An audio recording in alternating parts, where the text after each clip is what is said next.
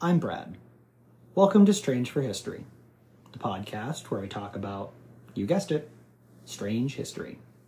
This is an older episode, recorded and produced before the podcast started to get attention, before editing was done to episodes, before I had a good feeling for how an episode of Strange for History needed to sound, and before our rebranding to Strange for History. These old episodes are not for the faint of heart. There's a lot of stuff here that I'm really not proud of, like audio glitches, bad dialogue, poor editing, and segments that needed to be dropped, like the interviews, or like the rapid fire history facts. While you're welcome to start and listen from here, I would recommend that you fast forward to episode 12, Spanish Civil War, instead. Either here or there, I hope you enjoy this journey that we will take together as we explore many of the things that make us us. Thank you for taking the time to listen to this little podcast, and even if you do not continue past here, I do so very much appreciate you and your time.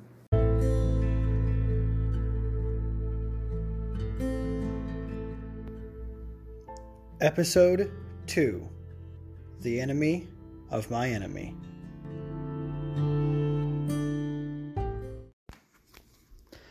Hey guys, before I begin this week's episode, I would like to apologize for how long it's been since I've actually released something. I ended up actually moving away from where I was staying, and that coupled with relaxing after the end of my work season, trying to find a new job, and overall just life has definitely delayed production of the podcast. I do have episode two ready to go, so you're going to get to hear that today. And I will make it up to you guys. I'm going to release probably two episodes sometime next week. Uh, I'm not sure what they're going to be yet, so kind of stay tuned for that. It's going to be a mystery episode. Again, I am sorry for how long it's taken to actually get something released, but we're getting ready to rock and roll. So here we go starting with episode 2.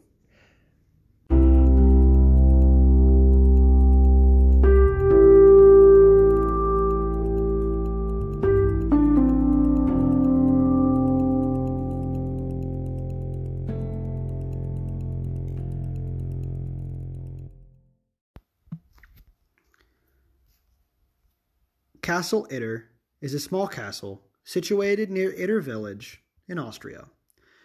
The castle was seized by the SS under orders from Heinrich Himmler on February 7, 1943, and shortly thereafter was converted into a prison complex.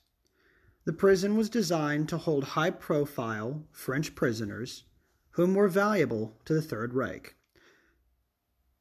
Future prisoners would include a famous tennis player, a former French prime minister, resistance leaders, and even a trade union representative. Early on May 3, 1945, a man from Yugoslavia, whom worked as a handyman at the prison, left the facility to run errands for the prison commander, named Sebastian Wimmer. He carried with him a letter, written in English, seeking assistance, and it would be delivered into the hands of the first American that he saw. Five miles down the road, he passed a small town occupied by German troops. He continued marching for another 35 miles until he reached the outskirts of the town of Innsbruck. There he encountered a scouting party from the 409th Infantry, a detachment of the 103rd U.S. Infantry, and our man informed their officers of the prisons being held in his prison. At dawn, a rescue party was mounted but would stop roughly halfway and then be recalled. Only two jeeps of auxiliary, auxiliary troops continued onwards. Upon the prisoner's failure to return and the death of the commander of the Dachau prison, Wimmer feared for his life and abandoned his post, taking his SS guards with him. With no one to control the prisoners, they took control of the castle and armed themselves with other weapons and arms that remained. Prison leaders agreed to send their cook, Krobot, to bicycle to the nearest town in hopes of reaching help. He made contact with the Austrian resistance in that town, which had been abandoned by the German military, but was being occupied at this time by SS troops. Krobot was taken to the resistance commander, Major Josef Gangl, whom had under his command a small number of Wehrmacht soldiers. A recon troop of four Sherman tanks from the 23rd Battalion, under the command of Captain Lee, reached the town around this time, with Gangl immediately surrendering he and his troops and begging for assistance. Lee did not hesitate and immediately offered to lead the rescue, instantly gaining permission from headquarters. After failing to cross a terribly constructed and weak bridge, Lee decided to leave behind one of his tanks and the majority of his troops, taking with him only 14 soldiers, Gangl, a driver, and a truck with 10 German troops.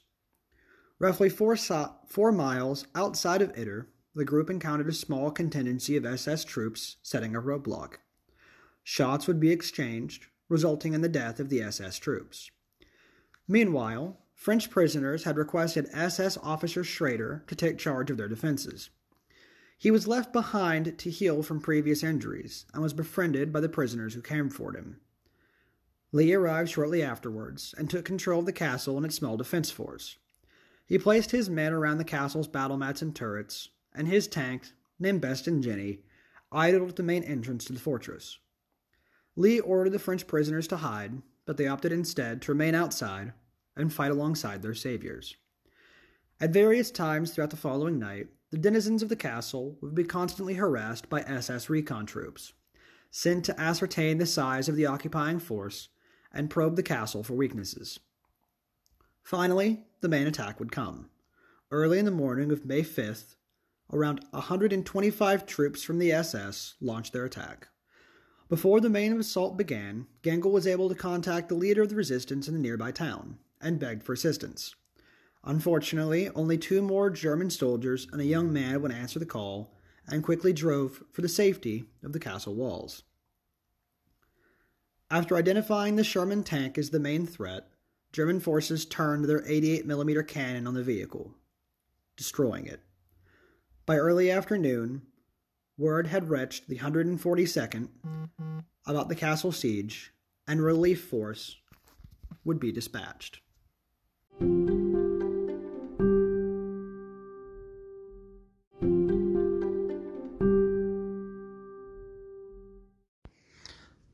The siege of Castle Itter would go on to be remembered as one of the strangest battles fought during World War II. The combination of American, French resistance, and German troops was something that would only occur once, making the instance something rather unique. The first instance of a fortress at the site of Itter was on a deed dated around 1240 AD, but previous constructions on the site may have existed as early as the 10th century. Nevertheless, the castle was devastated during the Germans' Peasants' War of 1526, and in the 17th century, the seat of a local administration was moved, and the, pram- the premise was therefore rather decayed. The present building was erected on the foundations of the former one from around 1878, with Itter Castle being purchased as a private residence in 1884 by Sophie Menter, a pianist, composer, and a student of Franz Liszt. After the war, the castle fell into a state of serious disrepair until around 1950, when it was purchased and converted into a luxury hotel. Unfortunately, the hotel very quickly encountered some pretty extensive financial problems, and it was acquired by a holding company before it was sold to a private owner in 1985. Since then, it has remained in private ownership and is not open to the public. Its current owner is an attorney from around Austria. Uh, today's major historical events. In 1789, North Carolina ratified its constitution, officially becoming the 12th state of the U.S. A few years later, in 1794, the Honolulu Harbor was officially discovered. In 1806, French Emperor Napoleon Bonaparte bans all trade with Great Britain, and Russia's Tsar Alexander I petitions for a Jewish state in Palestine. Okay, so what do you know about Castle Itter? Castle Itter? What the fuck is that? What the fuck is that? Okay, what's it sound like? I don't know. No thoughts on it at all? No. Never ever heard of it? Never ever? No. Never in the history of a thousand years? No. Okay. Well, shit. Okay, well, uh, that was very counterproductive, but I guess that's the end of episode two. Thank you for your time.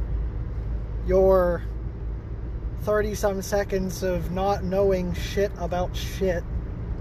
Don't flip me off. I'll do what I want. Except know about Castle Itter, apparently. It's fine. It's fine. I'm not mad. I'm not mad at all. I'm pissed. Alright, guys, again, thank you so much for hanging out for this episode. Um, I'm sorry it's taken like three weeks to get on air. I promise I'll do better next week. Like I said, I have no idea what next week's episode's going to be.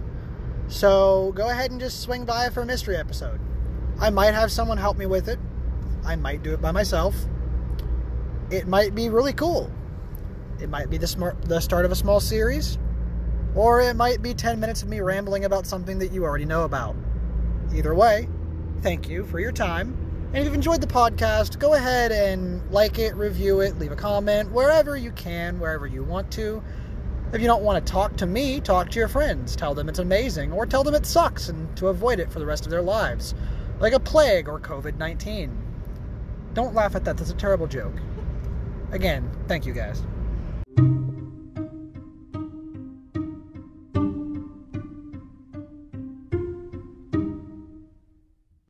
Thank you so much for tuning in to this week's episode of Strange for History. I hope you enjoyed learning about today's subject, and it was a lot of fun having you with Brad, not me. You'll have me if you start on episode 12. You can find this podcast on many different places, such as Facebook and Twitter. That's at Strange, the number four history, and on all major streaming sites as well, such as Google, Amazon, Spotify, Apple, um, even Good Pods, those indie ones, or really wherever your ears are listening. We at Strange for History appreciate your companionship and hope you continue to enjoy learning about those strange, weird things that make us us.